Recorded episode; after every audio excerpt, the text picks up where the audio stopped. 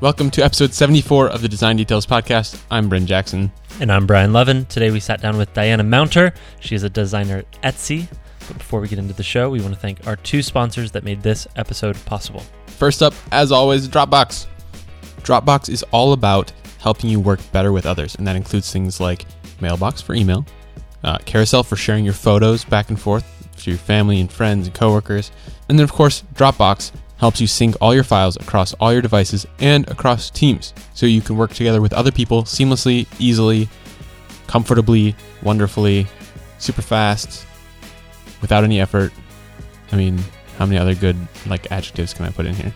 It's fantastic. We use it all the time for everything. We use it at my day job, use it at Brian's day job. We use it for spec, for syncing our files from where we're recording it to Sarah, our producer, who then takes them and makes the thing that comes to your ears. They also allow you to do cool things with now Dropbox Paper, where you can write a document and include your files in line, sometimes with previews, which is pretty rad for writing, like, say, product specs. Dropbox can be your new product manager because no one knows what your old product manager does. No one knows what product managers do, but Dropbox does. Dropbox is the best product manager. Just use Dropbox. It's really great. So, thank you once again to Dropbox for sponsoring the show. We love that they're supporting the community in this way and helping us collaborate with each other. Thank you, Dropbox. Go check them out at Dropbox.com. Our second sponsor, of course, Icon Finder, the largest source of premium icons on the web. They have over 650,000 icons on their website right now, gearing up towards a million by next year. They're constantly updating their library with the best icons for any of your design projects. These are icons that you can use in commercial projects. Uh, if you're a freelancer and you need to use them for a client, that is okay. If you make icons, you can sell them on Icon Finder. We know designers that are making four to five thousand dollars every single month if you're not an icon designer, you just need them for your work, go to iconfinder.com and just search.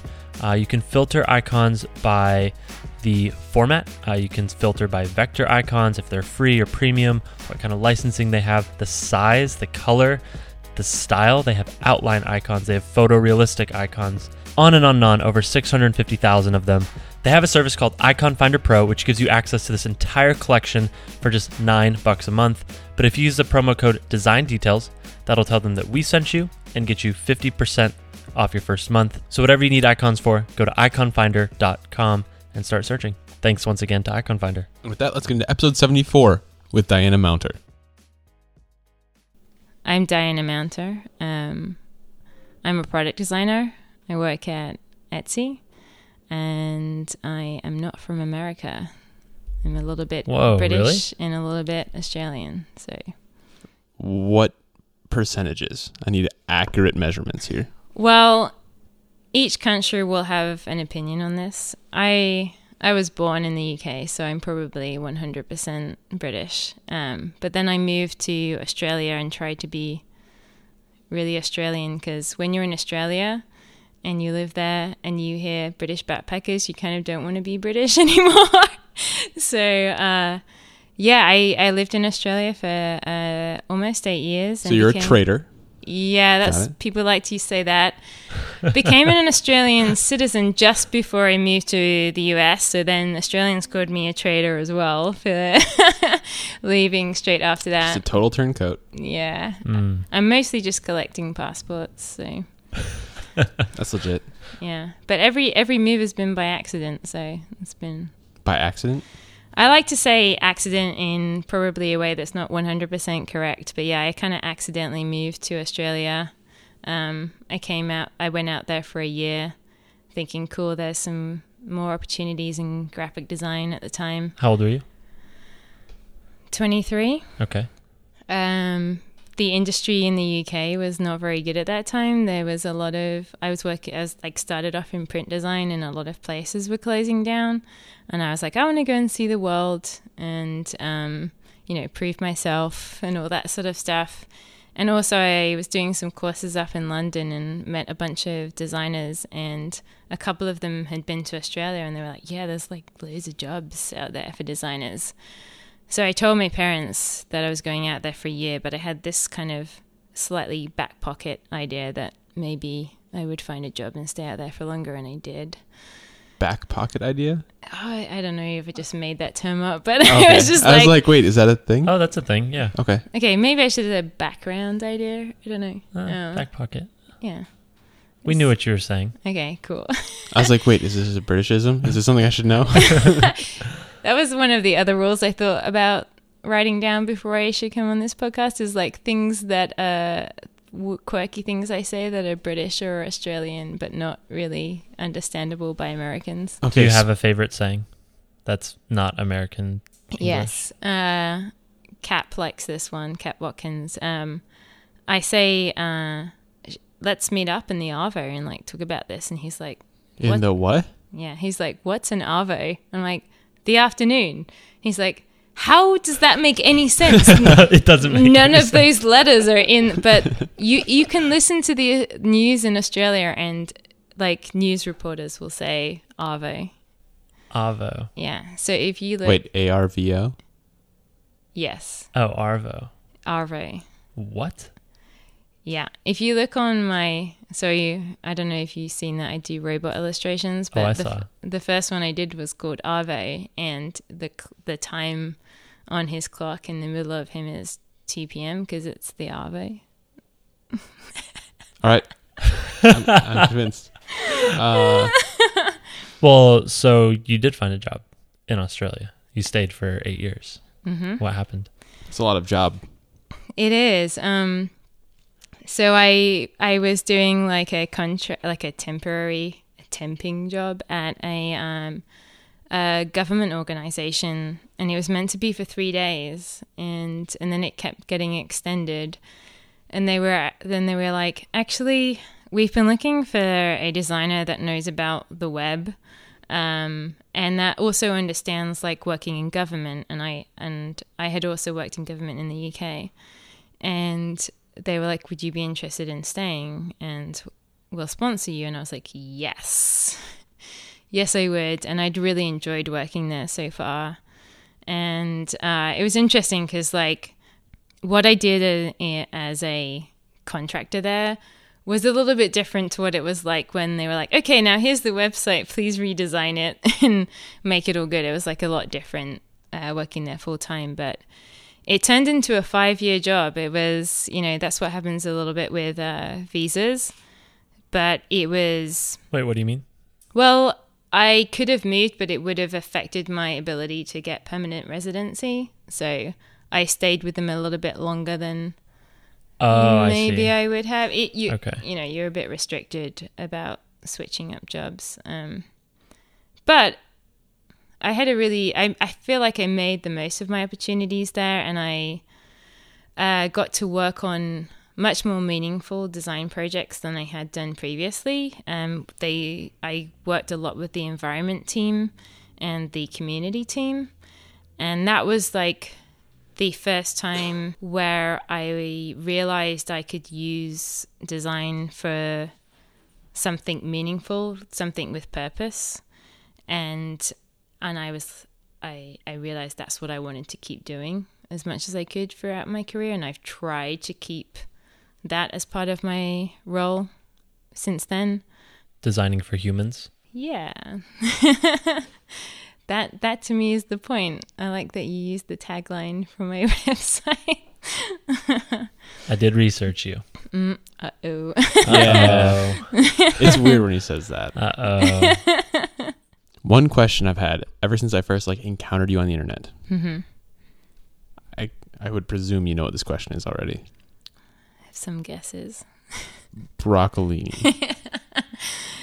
Okay, so you want me to tell the story of that would be wonderful. Because okay? for the longest time I just thought it was your last name. you are not the I was like, that is a that's a think strong last name. It sounds like kind of an Italian name, I think. Um, okay, so when I was back in Australia, I was ordering Chinese one night with my friend. We had had a few glasses of wine, and uh, we saw this broccolini on the menu and started giggling a lot. And we were like, wow, they've become really uninventive with like vegetable names. And they've just given up and they've just like added ini on the way on the end of broccoli. And so we laughed a lot about that.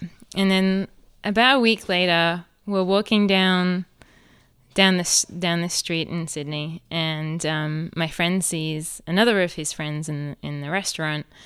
Uh, she she's a waitress there, so we walk in to say hi. And while they're chatting and catching up, I, I start flipping through the menu, and of course, there's broccolini on the menu. And I just start losing my shit, laughing, giggling away. Look up, and they're both looking at me like, What is so funny? I'm like, Broccolini! And they're like, why is that so funny? And like, this guy's looking at me like, you're really being embarrassing. And then this other girl is like, you are crazy. Anyway, next part of the story turns out a month later, this girl, her name was Kerry, she's looking for a housemate, and I was looking to move um, uh, apartments, and uh, she she couldn't remember my name. So the whole time she's conversing with a friend of mine and like chatting with me, and just put her, she just put me in her phone as Broccolini girl. And she's got a bit of a sense of humor and just started telling all her friends that I was Broccolini and they and that that was it. Like so when I moved in with her, she found out my real name, but then she just everyone by that point knew me as Broccolini, and that and then they would call me Brockles and Brock, and people would shout like if they saw me, like I would be sat in a restaurant and be, "Hey, Broccolini," and it just stuck. So like, yeah, when I went to create my Twitter handle, I was like, well, clearly this is it, and it's usually not taken on other sites, so I just stuck with it. I don't know what you're expecting the story to be, but like- that was it. Broccolini. there has to be a story here. That's no one just story. picks a random vegetable. I like this. I like how it sounds when I say it, so I'm like, I'll stick with it. That's fair. I and I like vegetables, so all, meeting all the checklist of usernames. Got yeah. it. Vegetable. Like I it. like the sound of it. It's green. yeah. okay. Um, where were we? You were working in Australia Hmm. And you left after five years, but you were there for eight years, Wait, what? right? I left That that, breaks You job. left that job in five years, but you lived in Australia for eight years. Yeah. Ah. So what happened? Like why I left that job? Uh, what or just what happened next? Yeah, um so I I found that I felt like I was trying to make a lot of change from inside working in government and it was really hard work. Um I was really pres- passionate about it, but it felt like they were like 10 or 15 years behind everyone else and I was like really having to fight the case for things like um you know, I, I was m- working more closely with local governments and to me it felt like they should really be engaging in social media and like being really making themselves accessible um, to the public. And it was a lot of hard work and I, I spent a lot of time working on that and building up actually built up like a web community around government at that time especially around like making sites accessible and things. And i guess i got to the point where i felt like i'd done as much as i could and i wondered whether i could be more effective from the more effective from the outside and also just learn more um, career wise so i moved to an agency uh, called digital eskimo and they specialized in uh, environmental projects, social change projects, education. And so I did get to work on work with other local governments and state governments and um, universities and nonprofits from the agency. And it was like a hard decision for me. I felt like I was like uh, abandoning this like group of people, but um, it was really what taught me uh, how to do really good UX design. I think like I really learned that at the agency. I was really able to focus and expand and learn um, UX design a lot better. So I'm glad I made that step. Do you ever think about going back to government work? Yes, I do. Really? Um, I do because I don't know what it was like in in the US around that time, but it was before Obama, and um, there was this uh, UK documentary uh, uh, created called uh, it called Us Now, and it really inspired me. And it was about like making government more transparent and open and I really believed in that mission, and I I still do. I just I just got a bit burnt out from it, like career wise. So every now and then I talk from people talk to people from like Code for America, also uh, some of my uh, family and work with people who work on like um, gov.uk. hmm Uh, so every now and then I get in discussions with those people and I like get really excited and it, I don't think that's out of the question for me. It's just not right now. So Yeah. There's a came out just a couple months ago the US government style guide. Did you see that? I Did it didn't just come out, or was it like just not like not discovered? I thought it was around for a while. Uh, I thought they redid it. It looks super OG, so it's governmental. It's government, but it's a style guide, which I thought was cool that they're even thinking like that. I heard about it. I had not checked it out yet, but I'm really curious about it because that was one of the things that prompted myself and another colleague to work with local governments on making their sites more accessible because at the I think it was in New Zealand at the state government level um, and and the state government level in Australia they had mandated this kind of style guide but it it was it was born from like the right what's the word um, the right place. Like it was from they had come to that conclusion from things like accessibility standards but they had really made it way way too restrictive. And it was not something that worked well with the context of working on very very different sites. And there were like some really bad usability issues and it really frightened us that they would like mandate that for local government too. And maybe it would have been like not the worst thing because many local government websites were like terribly badly made. Um, but it didn't feel the right way to go about it. It felt like it should have been like guidelines and there should have been education around you can't just be like here's guidelines. Well like here's here's some rules that you have to apply to not like any context around that and like even with style guides you come across like um a, an interaction and that style guide pattern doesn't quite work for it one of the things i like about things like material design is they have the like do's and don'ts in there Mm-hmm. and this thing had like none of that Yeah. so you'd be like, oh, should I just do this anyway because these are the rules? Or is this the rule only in a certain context or what? So, hmm I don't know why I have this mental perception of design at, at the government level being slower or like did you ever experience that it being slower or harder to convince people that design was important for those kinds of websites? yeah, I mean, it was often an afterthought.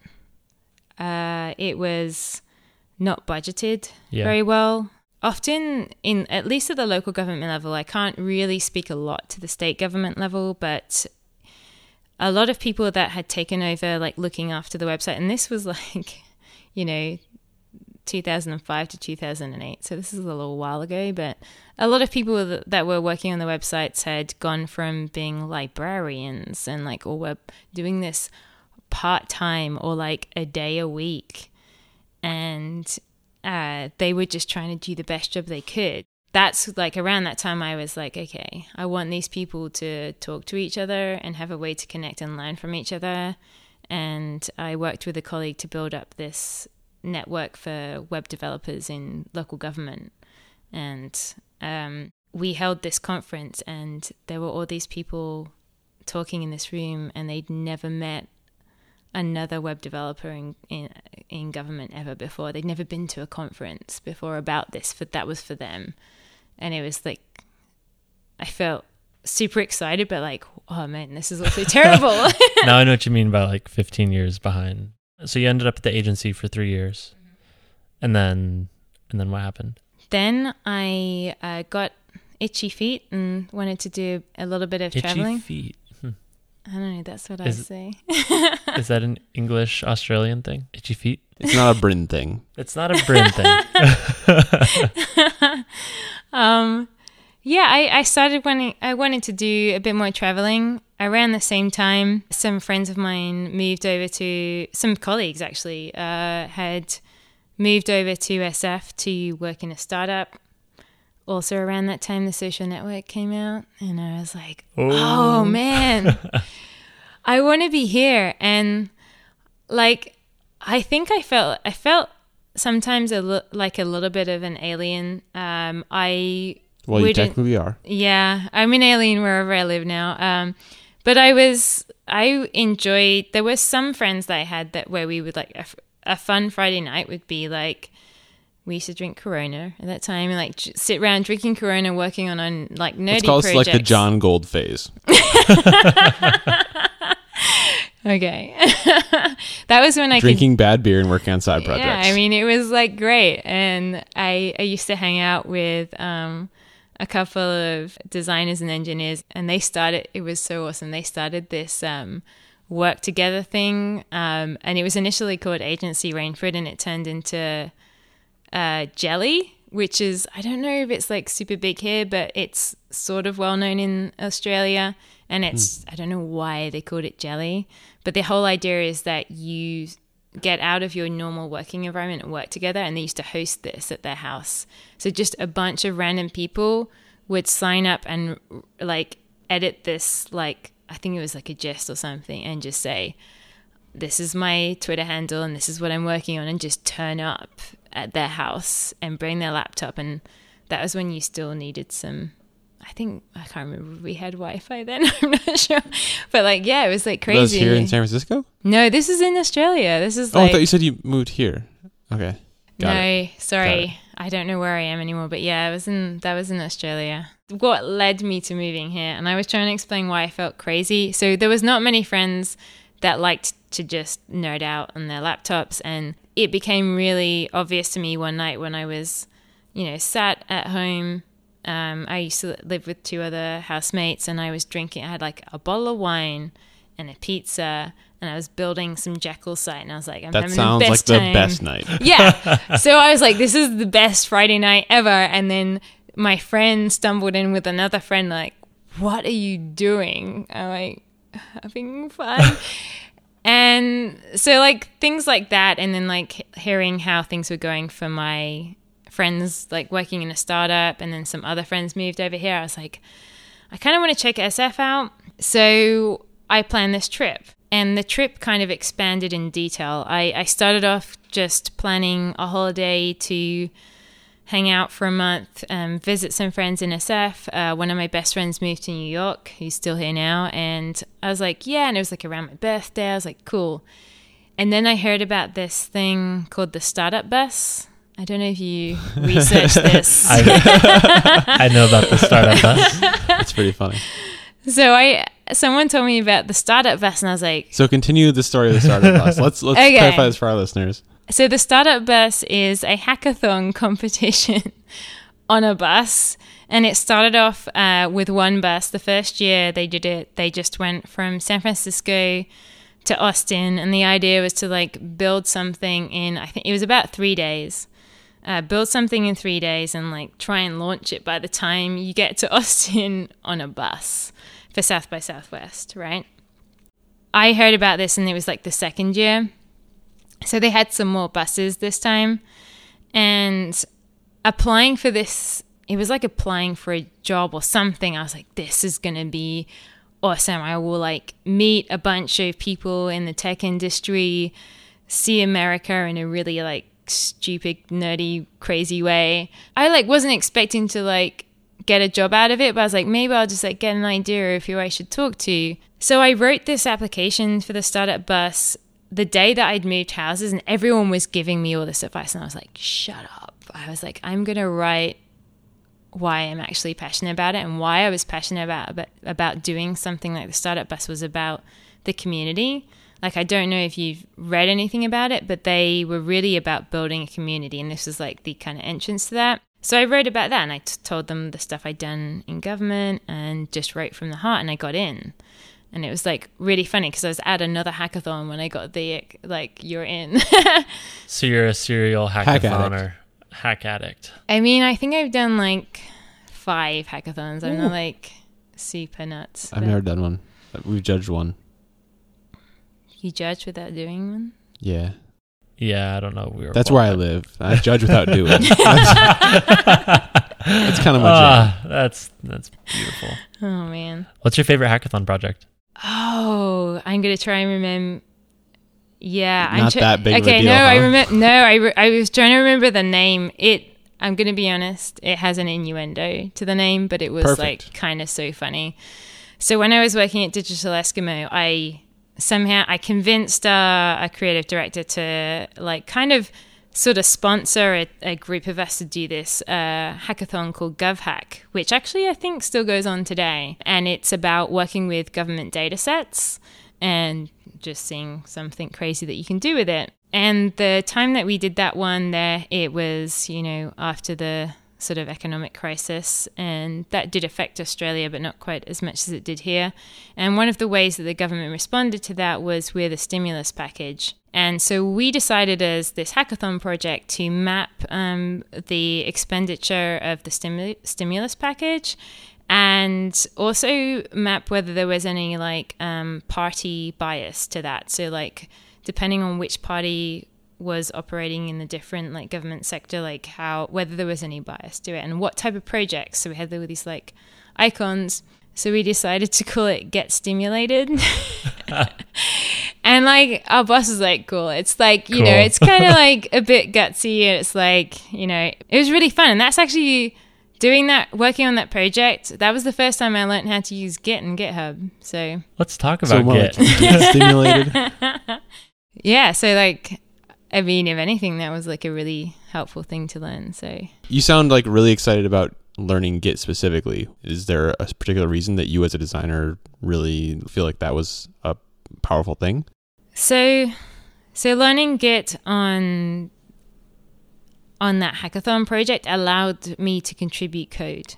So I knew a little bit of HTML and CSS. I could make copy updates, and I was doing some, you know, simple design stuff. And learning that on at that hackathon meant that I can could actually contribute code to that project. But and for me, that was like really empowering. I was helping build it and that stuck with me and even though that wasn't really a, a, an essential or like required part of my role at that agency. Whenever i could i would jump in and help out and try and make any changes that i could that didn't really need like an engineer to do. And i just wanted to learn more after that. Um, i think it's really empowering to do it, it i think it's an essential part at most companies um, to enable you to push code Yep.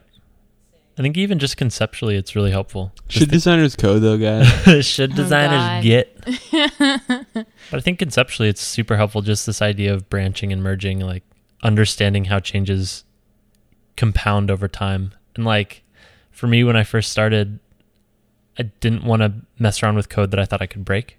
It's this idea of like branching off and being able to break anything and nothing, like it was fine. hmm It like opened up this room for creativity and just screwing around with stuff. And that was like a great way to learn. It's like starting a new artboard when you iterate instead of trying and deleting the old one. Yes, exactly. yeah Yeah. Metaphors. no like that's something i've been like metaphors are really helpful like Simile. Sorry. oh gosh He's Googling simile versus metaphor. it's a simile, bud. oh Sorry. man i have no idea Just because I use the word like or as. Yep. I'm getting the middle finger. Okay, well, so like, anyways, anyways. so if you're trying to teach a new designer um, how to use Git, using examples, relating it to something they're they're familiar with can be really helpful. So I found like uh, talking about Splitting How- off stalks of broccolini. Yeah, shit, why haven't I done that? Oh my god. Gonna redo all the docs when I get back at work. Uh, things like uh, Dropbox and like saving and syncing can be like a, a pretty helpful uh, thing to compare it to um, because it is, you know, when you've been using it for a while, it's really hard to step back into those like shoes of early days and I think, what made me understand this? And so I've been you know, talking with, a lot with the designers that have been learning this recently and asking them to be really super honest about their feedback and just be like, what is not making sense. And there's so many things that are super alien to them that I've gotten used to. Like, You forget. yeah, like what when should when should you add and commit stuff? Like when is a good time to make a commit and like when should you push code? Always. Always. Always. I mean, commit. I'm like always be committing, right? But like ABCs. yeah, it's it's really obvious to you when you use it for a while, but it's not to a new designer. They think that they're typing this thing and it's going to be like really important when they do that and what it what it says and who it gets sent to. So there is some stuff out there for like learning Git as designers, but I feel like there could be a lot more. Just reminded me there's some website that scrapes public GitHub commits for anyone that says, I think the F word. And it just is like, oh this, yeah, this it's wonderful. It's this- a Tumblr. yeah, this running list of commits that have the F word and it's like fixing fucking all bug. The can't can't fucking fix this fucking bug. oh man, I really love writing silly commit messages, except that there's now this little voice inside me that says, "No, write something that means something." So I always that when use emojis at the someone's yeah, commit Uh, emojis. I use a- I I have so we use uh, Basecamp at um, Etsy.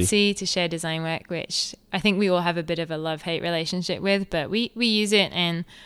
I always make it a personal challenge, which helps me enjoy the process of sharing stuff on Basecamp to like include emojis, um, but you know, not too much. That's just an enough intense personal challenge. but also puns and little jokes Oh, oh. because I'm ruining my secret now, but then I know someone's read it because they'll like reply, they'll be like, "Oh my god, that was hilarious!" I I would like really laughed at that, and I like that's so much fun trying to bring that into writing stuff. I don't know. Mm-hmm. I know people read my commit messages now because they're like, "Oh, wet shit."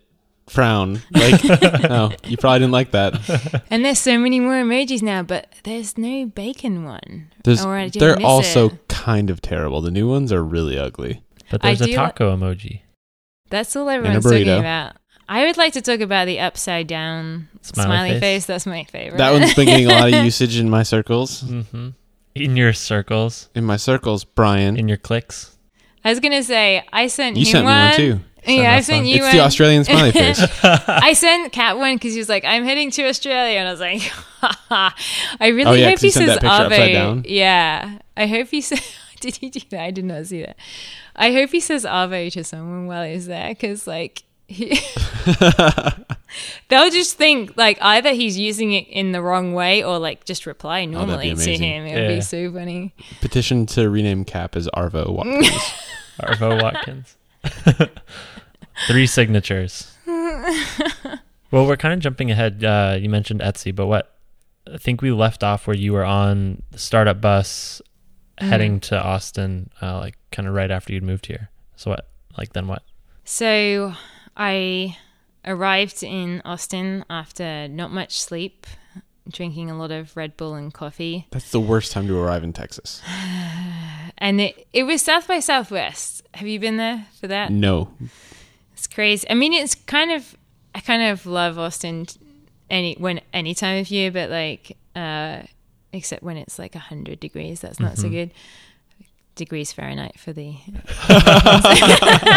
oh my gosh, you're fully converted. Oh, I hate myself for saying that. Uh, so yeah, I, I arrived there and it's like people falling out of bars, craziness, and Texas. yeah, okay. So the team I was on, we were like, this idea is going to change everything. I was starting to think, I'm. This is it now. This is my life now. I'm gonna like build this thing. The wish list app. No, this Oh, is, this separate, is different the um. That was the second year because I was crazy Ah. and did startup bus for the second time and that's a completely that's another story but the first year i did it we built this app that we named bouncer with no er bouncer It's a Um, classic startup naming. you know it was the trend Bounker. and, and it was uh we we dubbed it bitly for email so it was like an email shortener and it would like protect your email You make email less terrible. It was so you could share your Oh, email cool. over things like Twitter and not share your real email. And uh, you could, I can't even remember how the entire product worked, to be honest, but I think it's still a thing. But That's hilarious. I actually like that we a did lot. something like that, but Oh, for really? like regular links. You could put email addresses in it though. Okay, so yeah, that was our thing, and like we were doing, we were in like CNET magazine. That was exciting to me at the time. Mm-hmm. The It actual like, magazine or the blog? the blog Okay. and they like wrote this like article about us like why we were it was so funny it was surreal we were on the startup bus and the next morning i wake up and it's we're still on the bus and i read this article and it's like and mounter says blah blah blah i always find that funny when they use your surname And Broccolini says. i wish they said so to answer your question i get to austin it's w- and and our team is like no we're going to keep working and we're like for hours we're sat in the hallways of this company called vast i'll get back to that so we're like working in the hallways Wait, vast or avast? vast v-a-s-t Okay, so not not the like the antivirus thing. no vast or vast as Vast. Vast. british like to say I'm now calling it Vost. So we're at Vast, and um, and we were like working in the hallways, and then at some point, someone was like, uh, "Do you want to like come inside and work at a table and stuff?" We ended up taking over their boardroom, which I didn't realize was their boardroom at the time.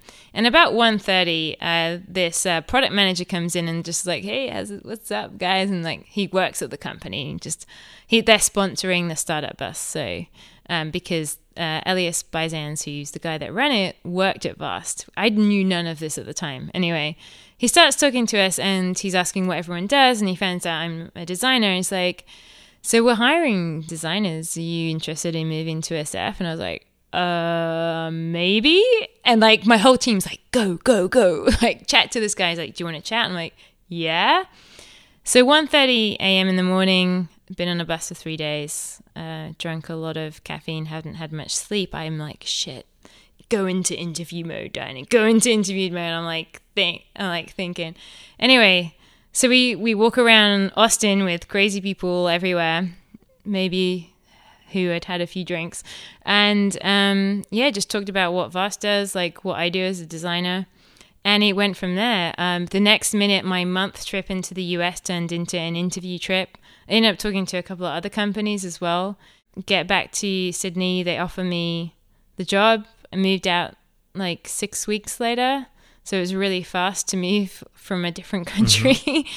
and then At- I'm like at in, Voss. at Vast, Voss. Vost. yeah. So uh, How big they- was Vast? they were. Was it vast? It was very vast. Uh, it was like between two and three hundred, and it was really funny because they were like big data company and they specialized in vertical search.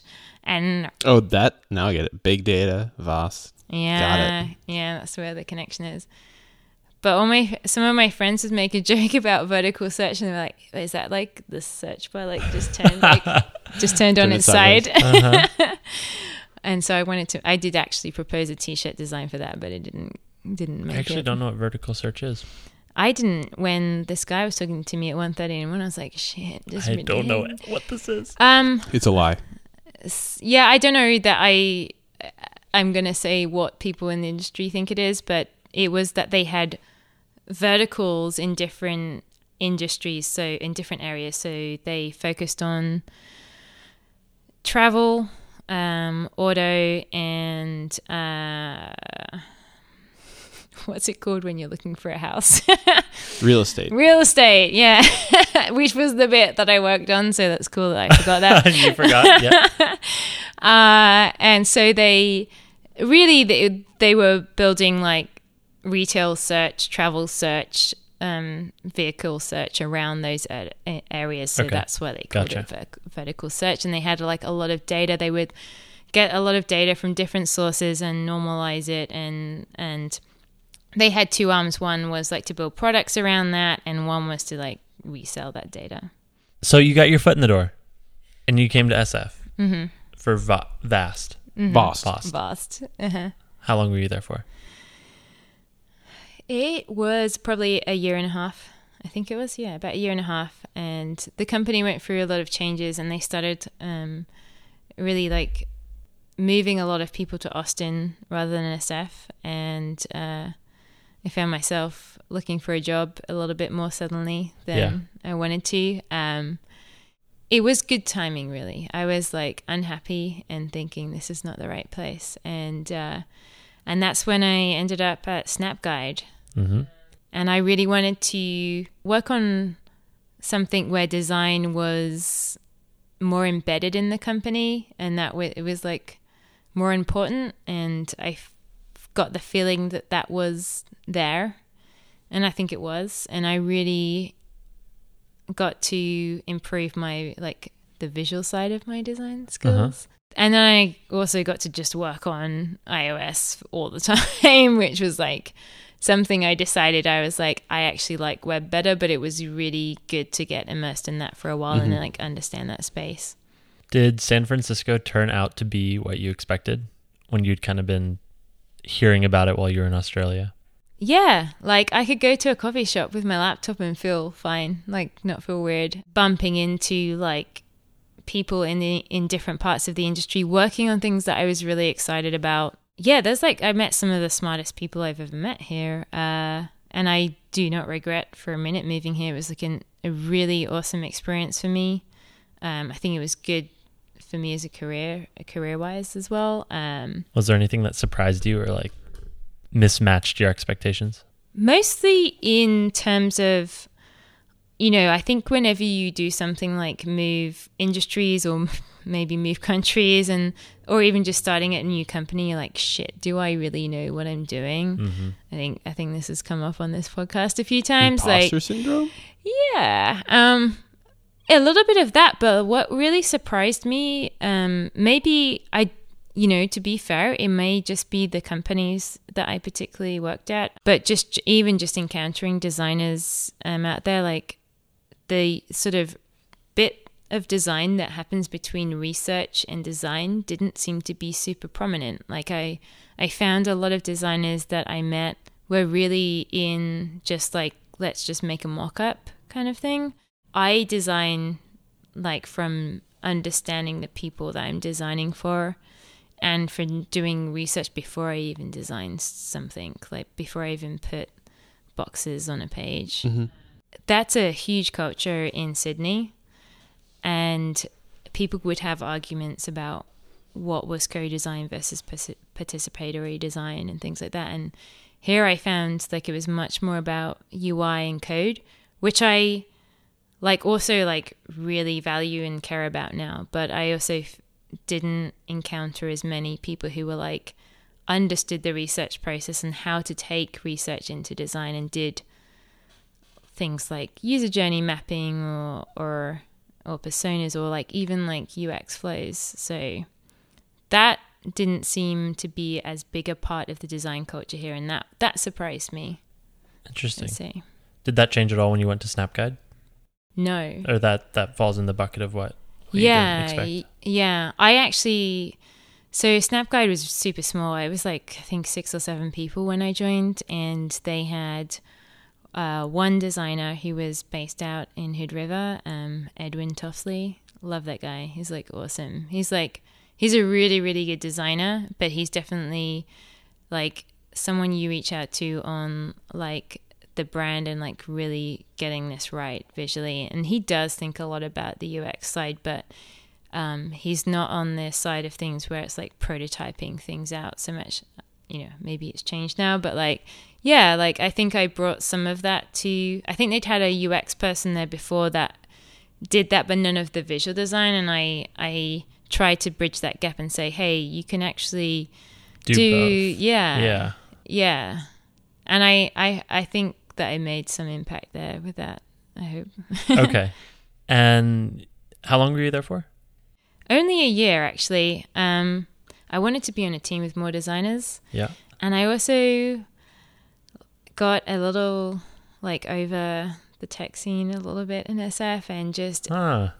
I felt like every meetup I went to, you were like judged on where you worked and like how successful that place you worked were or like how many Yeah, I got a little bit jaded and I it was just a kind of a coincidence that I started paying a little bit of attention to Etsy and I was like, I'm kind of curious about this company and they kind of seemed cool. Started reading uh, Cap's Cap Watkins blog. Um, also, my best friend was still out there, and I was like, I know she's probably going to go back to Australia at some point, and I kind of, if I'm going to move to New York, I want to go there when she's there. So, yeah, th- those things kind of accumulated. And So you reached out to Etsy. well, you know how people like to get jobs over Twitter. Ah, let's hear the story. so uh, I thought about it. I was like, okay, I'm gonna work a little bit on my portfolio. I, I had a ticket to Brooklyn Beta, um, and uh, Ah, the infamous Brooklyn Beta. yeah, uh, and so I put some effort into my portfolio. Definitely wasn't quite up to like rigorous interview stage, but I, I put some work into that, and then I just put this random tweet out and said, "Hey, do any designers or any des- any designers interested in catching up for coffee?" And like Cap replied and was like, "Yes." So we met up for coffee. About an hour into the coffee conversation, you know, quick coffee, he was like, "Ah, so you interested in working at Etsy? Because I feel like we're getting into that zone." I'm like, "Yeah, I think we are." we like gotten like it was pretty much an interview at that point, and uh, so they really quickly rallied and uh, s figured out uh, me interviewing while I was just out here for for the week, and it was like again super fast. Um, got the offer moved from SF to New York a- in a month, which was nuts. If you've ever tried, it's amazing how much shit you accumulate in your household. in I moved from Minneapolis to SF in about two weeks, and it was Oh, not fun.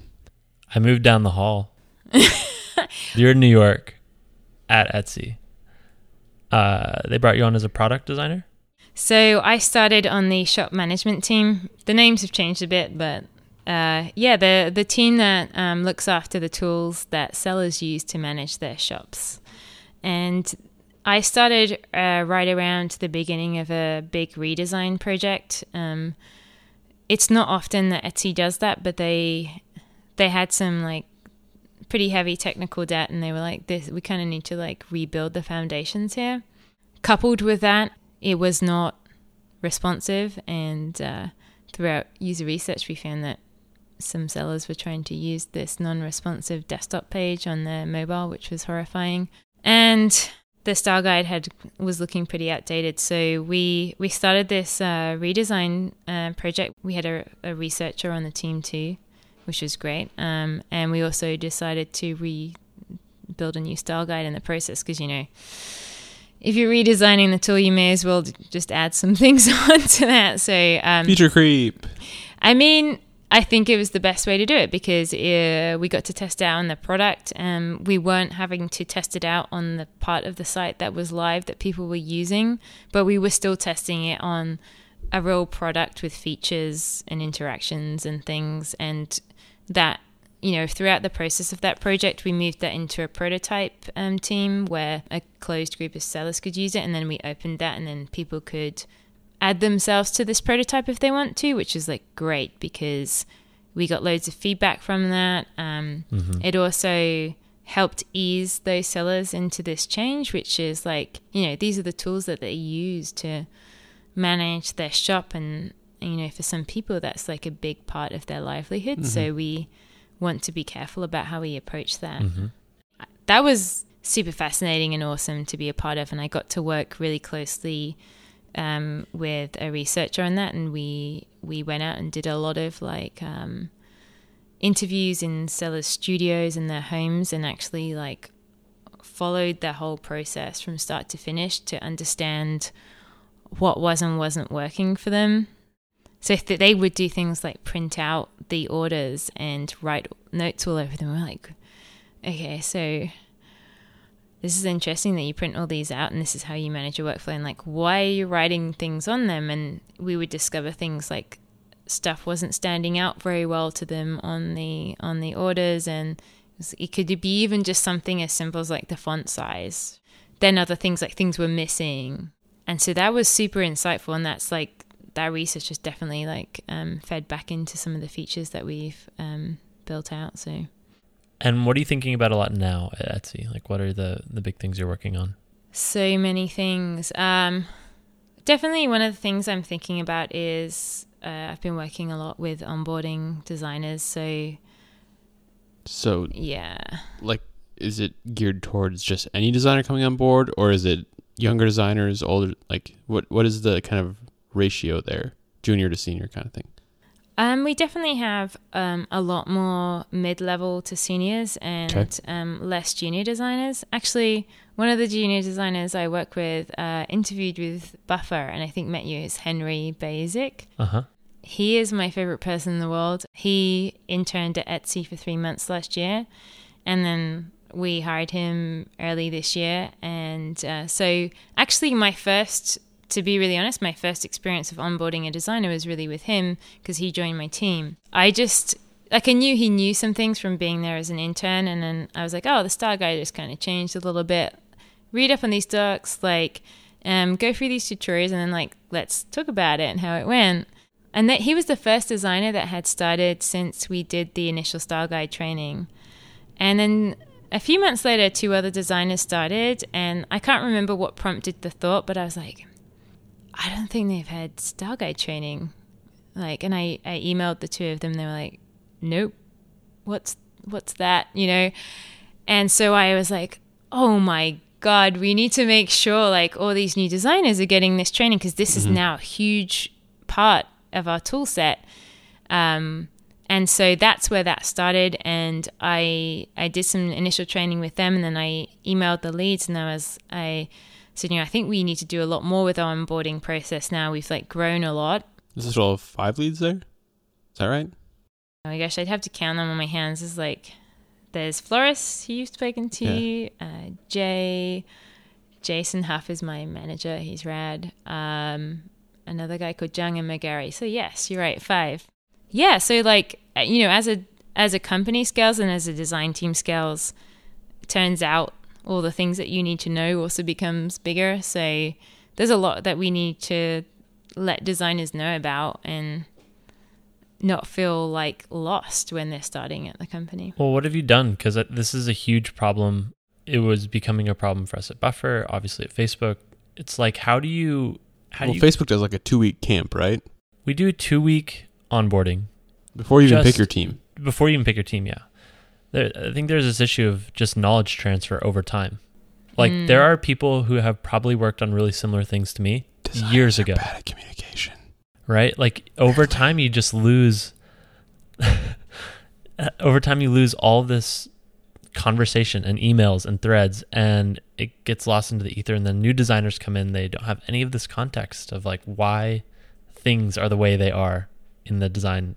Why are things Uh, the way they are, Diana? Oh man, I mean, like knowledge retention is a much bigger topic than like Okay. onboarding designers. I think Same thing. 100%. Well, it sounds like you're taking the the right steps, right? Like educating about the style guide and, and things like that. yeah, I think documentation Yeah. it's just like really important to keep documentation and like a lot of the pushback I often hear or complaints about documentation is that it's hard to keep up to date. Mhm.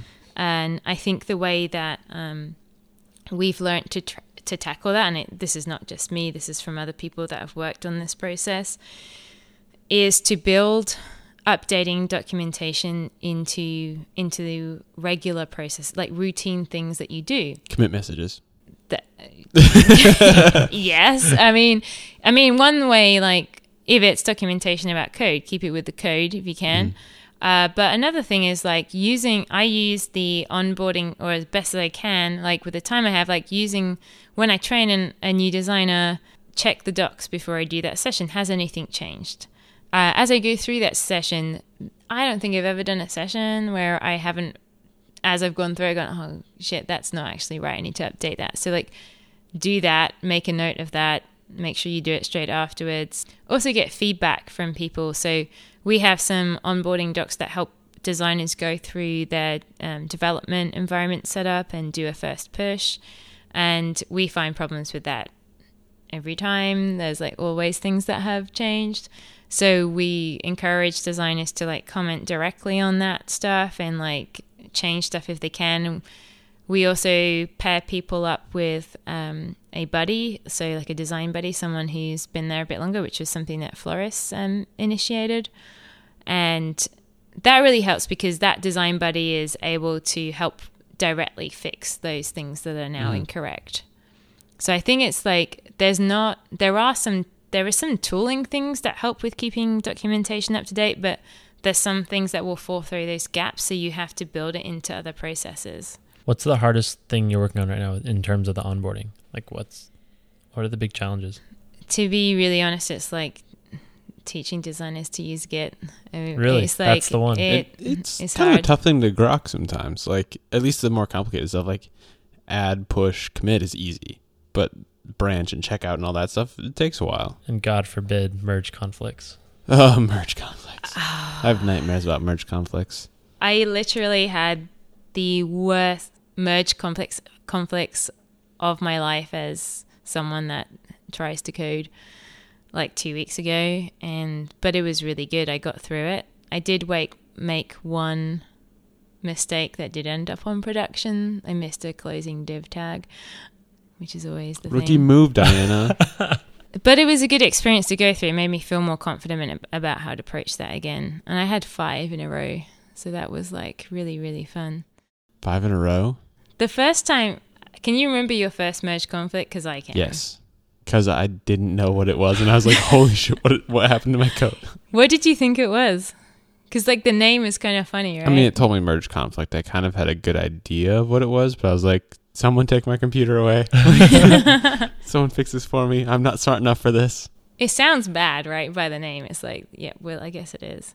The first time I had one was when I was working at that agency, Digital Eskimo, and I feel like this is like I was stupid. I was like, I'm gonna, I'm gonna. Do, there's no. I was the last person in the office, no engineers around. I'm like, I'm gonna do this now. It's gonna be fine. This is a Friday afternoon. Something like that. no, it was not fine. And like for the first 20 minutes, I like I had this box. I don't know why I had a box of cornflakes, but I just dry ate like this box of corn like cornflakes, which is funny because it's cornflakes. I don't know.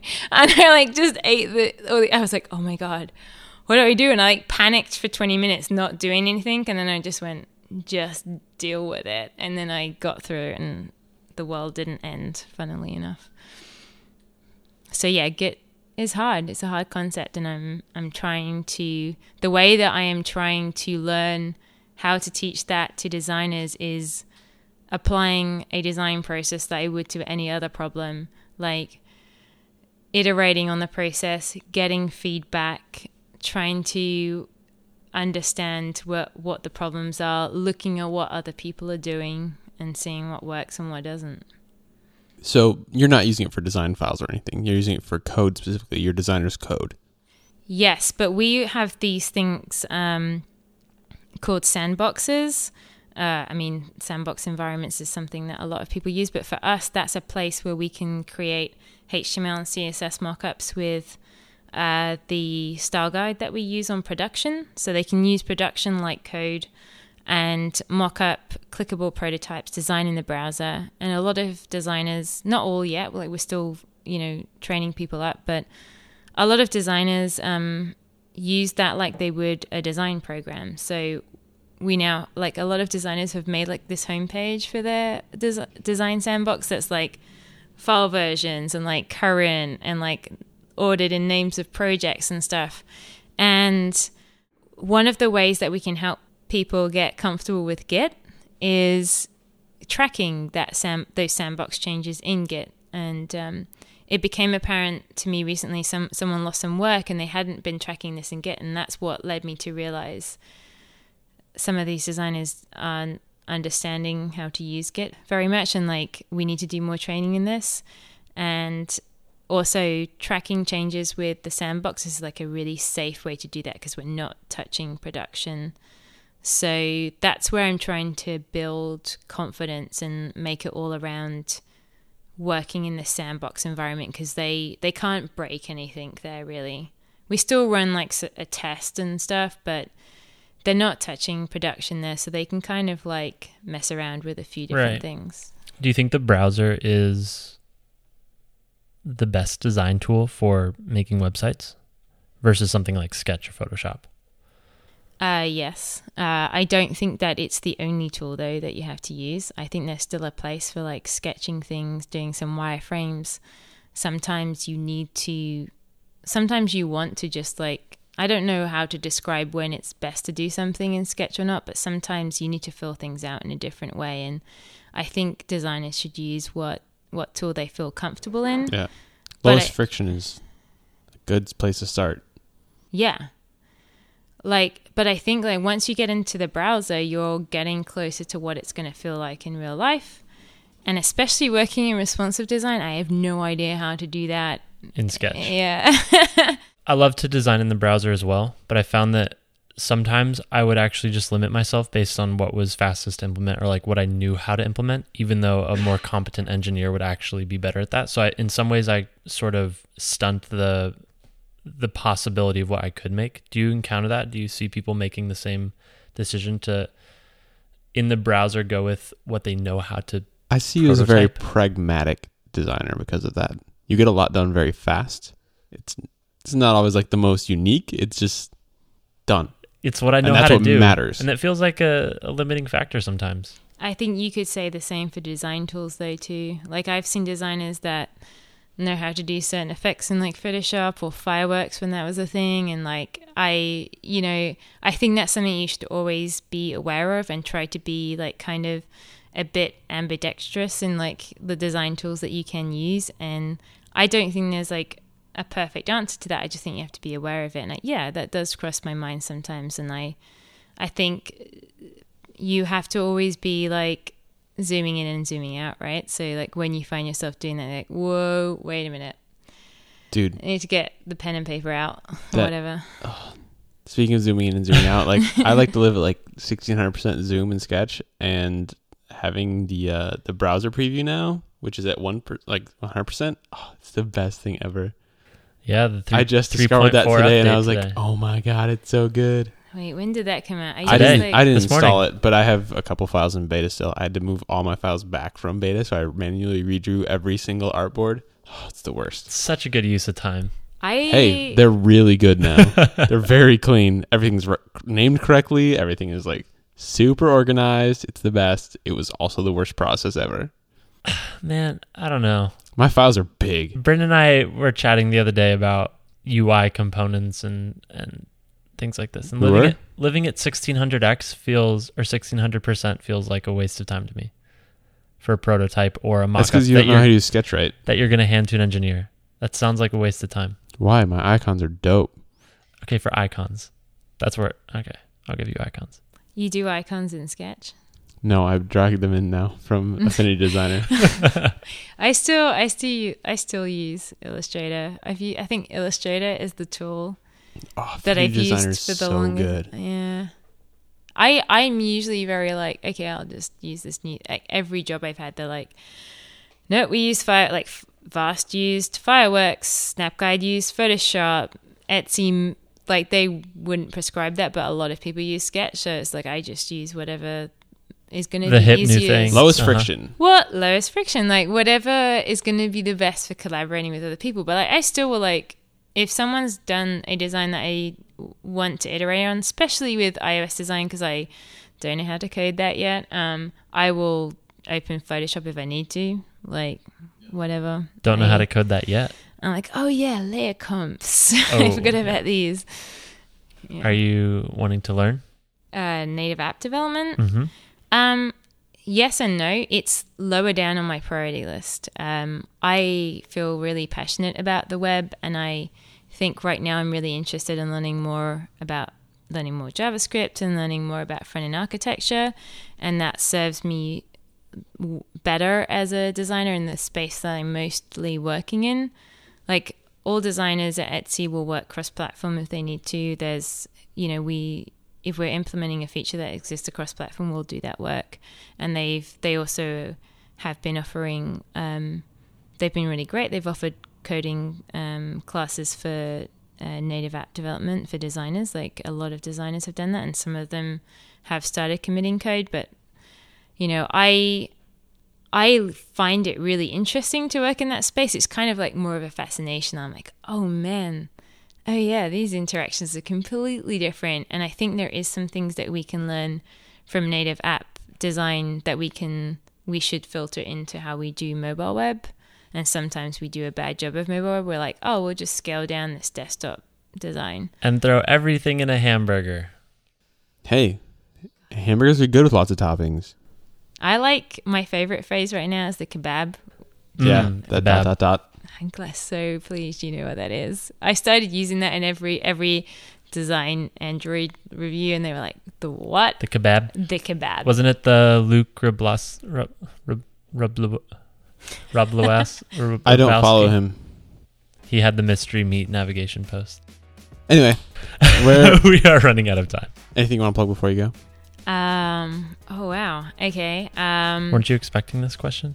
Yeah, I'm not. I'm. I'm just trying to act like it's a surprise. Oh You ruined man, it. I You're like- haven't thought about this, but actually, I want to plug this, isn't it? You're like the listener who has been most involved in spec before they came on. oh really? That's cool. Uh, well, I you know I kind of have to, um, like give a shout out to Basscss and just I. Oh, did you hear that Jackson? Sometime one time, Brent Jackson. Brent Jackson, Jackson We'll be Black. on Wednesday. Cool. So uh, someone tweeted him, tweeted uh, at jacksonblack.com is like the best suite of like design tools you ever use. And it was like, oh, cool. He's a design tool. so, so, yeah. Jackson Black, the design tool. Yeah, but he has built a lot of design tools. Uh, I like. I'd like to plug Shade in particular because I had a bit to do with that becoming. Throw it out there. Throw- my- throw some shade. Um, and also, uh, if you're in New York, uh, we just uh, my team just launched this thing called Etsy ASAP. If you want to get things same day or next day delivery, so only New York, but yeah, check that out. Only New York. It's not in Yeah. San Francisco. We're we're doing a pilot project. we're, we're testing it out, seeing how it goes. Boom. Cool. Well, Thank thank, you you for, for- taking the time. You're- Thanks for letting me talk for ages. That was great. I mean, it's like an hour. One hour. Cool. Thanks. Cool. Thanks. That was some great broccolini. Yes, it was. We hope you enjoyed the show. If you did, leave us a review on iTunes. Those help us move up the charts, help new people discover the show. If you're on your phone or your computer, just find us in iTunes, Design Details, uh, leave a rating, and if you want to write a review, we love to read those. Otherwise, you can hit us up on Twitter. We're at Design Details FM, or join our Slack team. We're getting close to 2,000 people in there. That's at spec.fm slash Slack. And speaking of our community, we're going to be out in New York soon, and we're going to do a meetup, and we'll tell you about that coming soon, and we'll probably have stickers and stuff. So if you're on the East Coast, uh, keep an eye on our Twitter. Before we go, huge thank you to the two sponsors that made this episode possible. Dropbox. Dropbox is the best. They're fantastic. They help us sync our files across our computers and share them with each other, and we honestly couldn't make spec happen without it. It just keeps getting better with paper and mailbox and carousel and all these awesome tools that help us do all of our things all better. I'm saying all a lot, but it's it's actually valid. Like it's, your whole life. hey man, It's your it's your whole life. don't put me in a box like that. Uh, drop box like that. nice. Okay. All right. Thank you, Dropbox. Go check them out at Dropbox.com. Our second sponsor, of course, is Icon Finder. They are the largest source of premium icons on the web, over 650,000 in their library. All different styles, all variations are going to work in any software you're using on the web. Go to iconfinder.com, start searching for icons, and sign up for Icon Finder Pro. It's just nine bucks a month. Gets you access to that entire collection. If you use the promo code Design Details, that'll tell them that we sent you and get you 50% off your first month. Huge thank you once again to Icon Finder. We'll see you on Wednesday with Brent Jackson. Not me. It's Brent. Brent. Brent. Okay, bye.